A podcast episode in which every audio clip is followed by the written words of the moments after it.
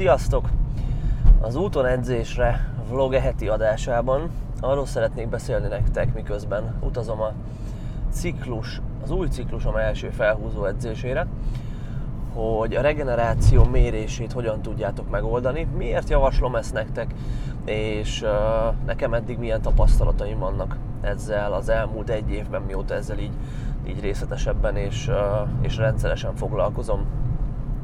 Ahhoz, hogy ezt a témát így jó oldalról meg tudjuk közelíteni, érdemes ott kezdenünk az egészet, hogy, hogy mitől fejlődünk.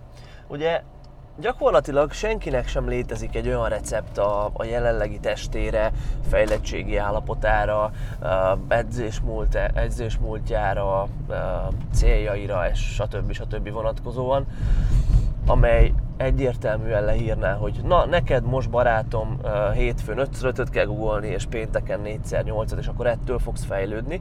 Ez mindenkinek egy egyéni dolog, és mindenki ahhoz, hogy ezt, ezt megfelelően be tudja lőni magának, kísérlete, kísérletezéssel fog ide eljutni.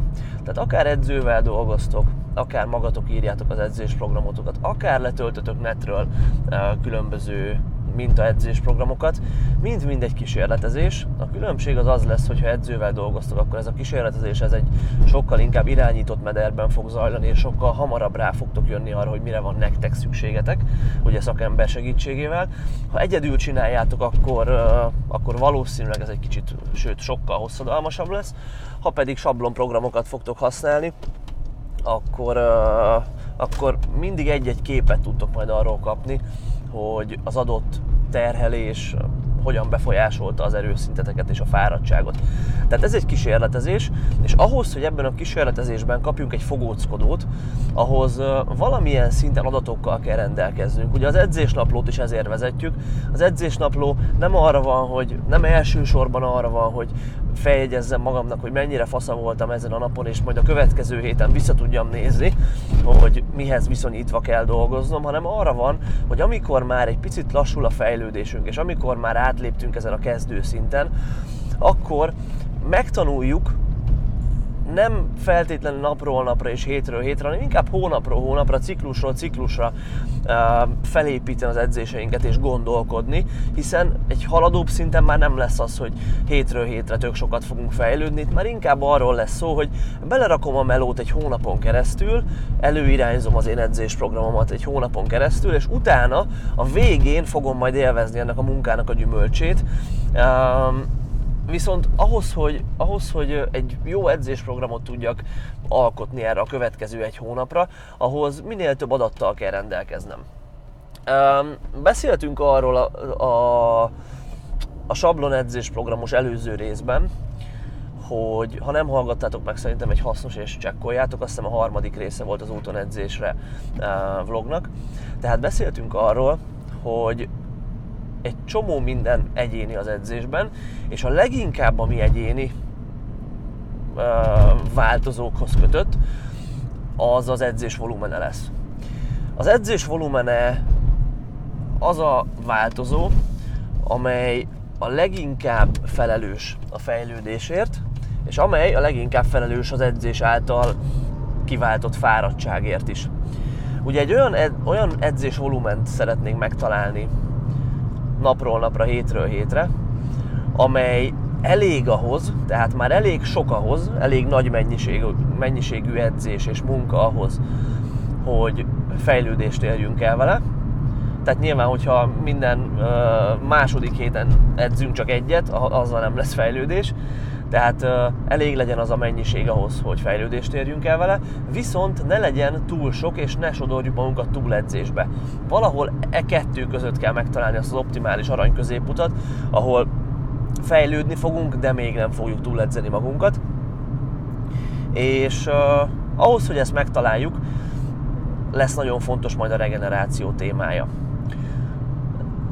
Példálóztunk már többet azzal a, azzal a kis folyamatábrával, mi szerint, hogyha egy adott edzésciklus befejezel, és az edzésciklus végén azt mondod, hogy megkérdezed magadtól, hogy fejlődtem-e, és erre nemleges a válasz, válasz Ha, ha igen, akkor tök jó, tehát nyilván akkor nincs miről beszélni, akkor folytasd így tovább. De ha erre nemleges a válasz, vagy azt mondod, hogy hát nagyon keveset fejlődtem, igazából szerintem ennél tudnék többet is, és reális lehet többet is. Most megint más kérdés, hogy mi a reális, de hogyha elfogadjuk azt, hogy valószínű, hogy nem hoztunk ki mindent az elmúlt uh, időszakból, akkor a következő kérdés az lesz, hogy túl sokat edzettünk, vagy túl keveset edzettünk. És ehhez pedig egy olyan kérdést tud közelebb vinni, ami, ami úgy hangzik, hogy fáradt voltál az előző edzésciklus során?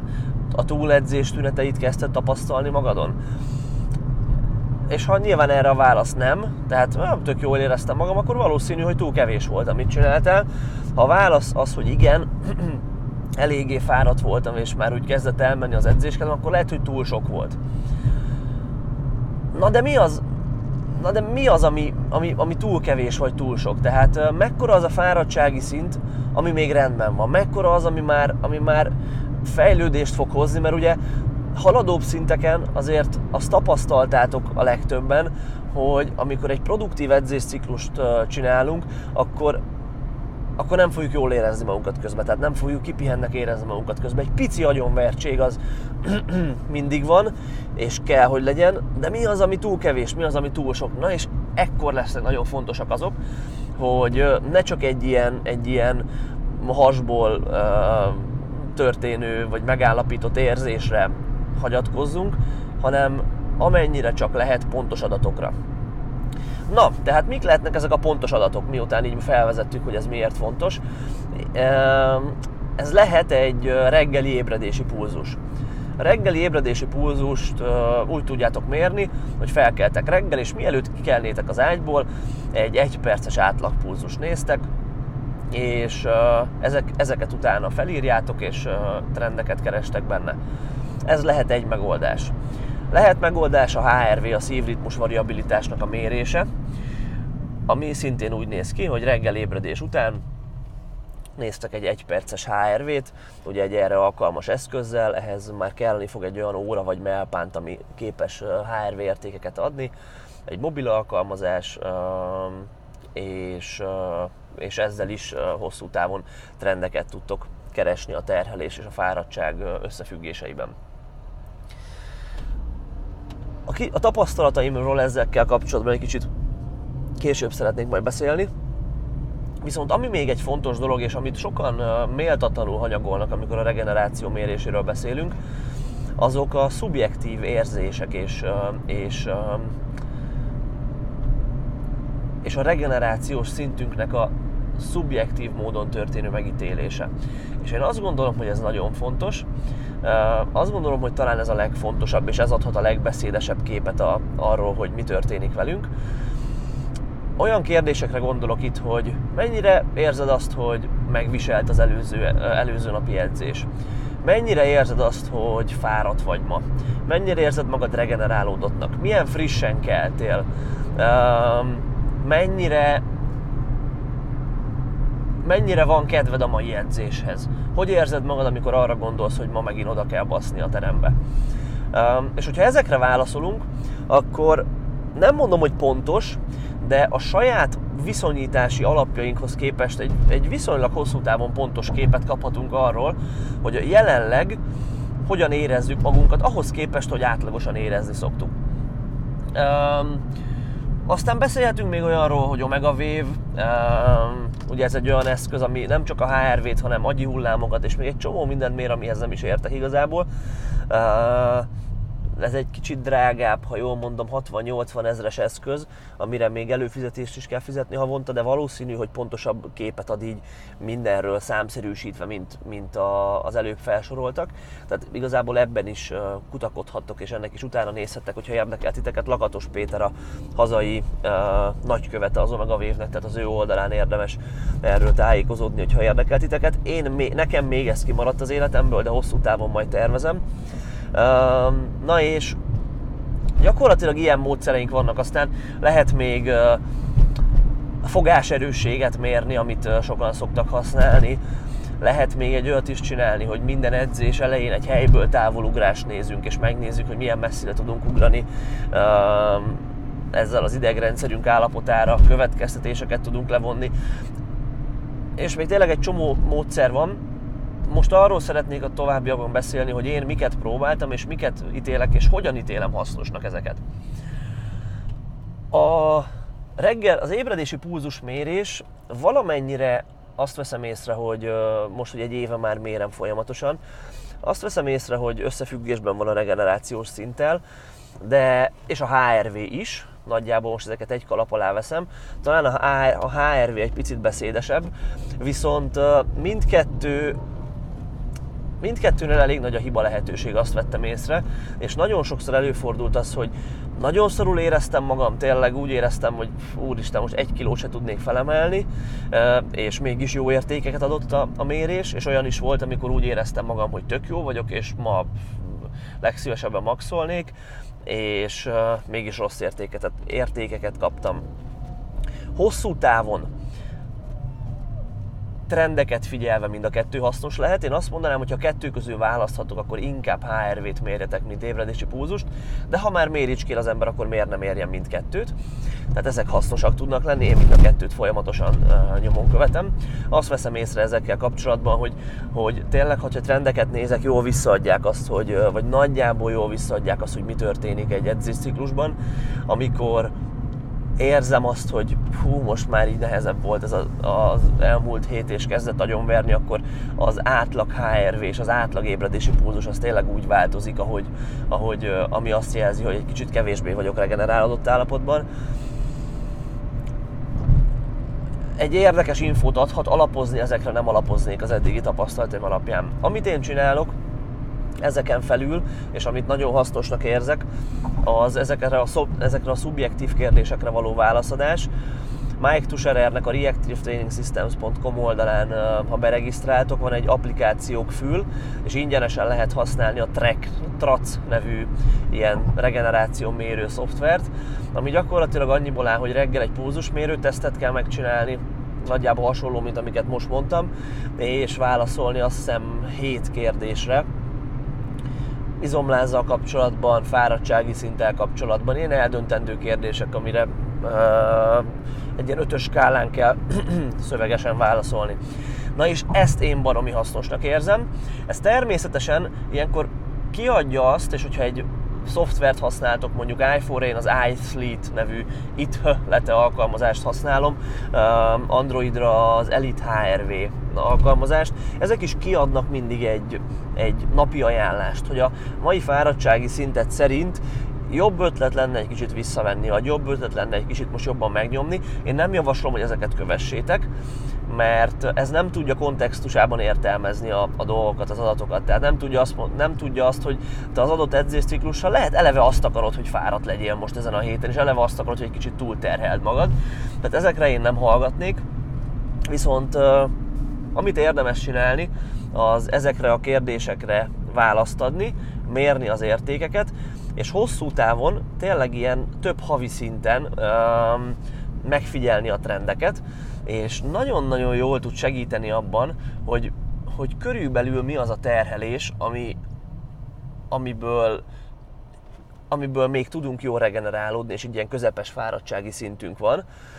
Hol történik, milyen terhelésnél történik az, amikor már fáradtak vagyunk, és ami már nem feltétlenül nem feltétlenül hasznos hosszú távon és produktív, és hol történik az, amikor valószínűleg túl kicsi a terhelési szint.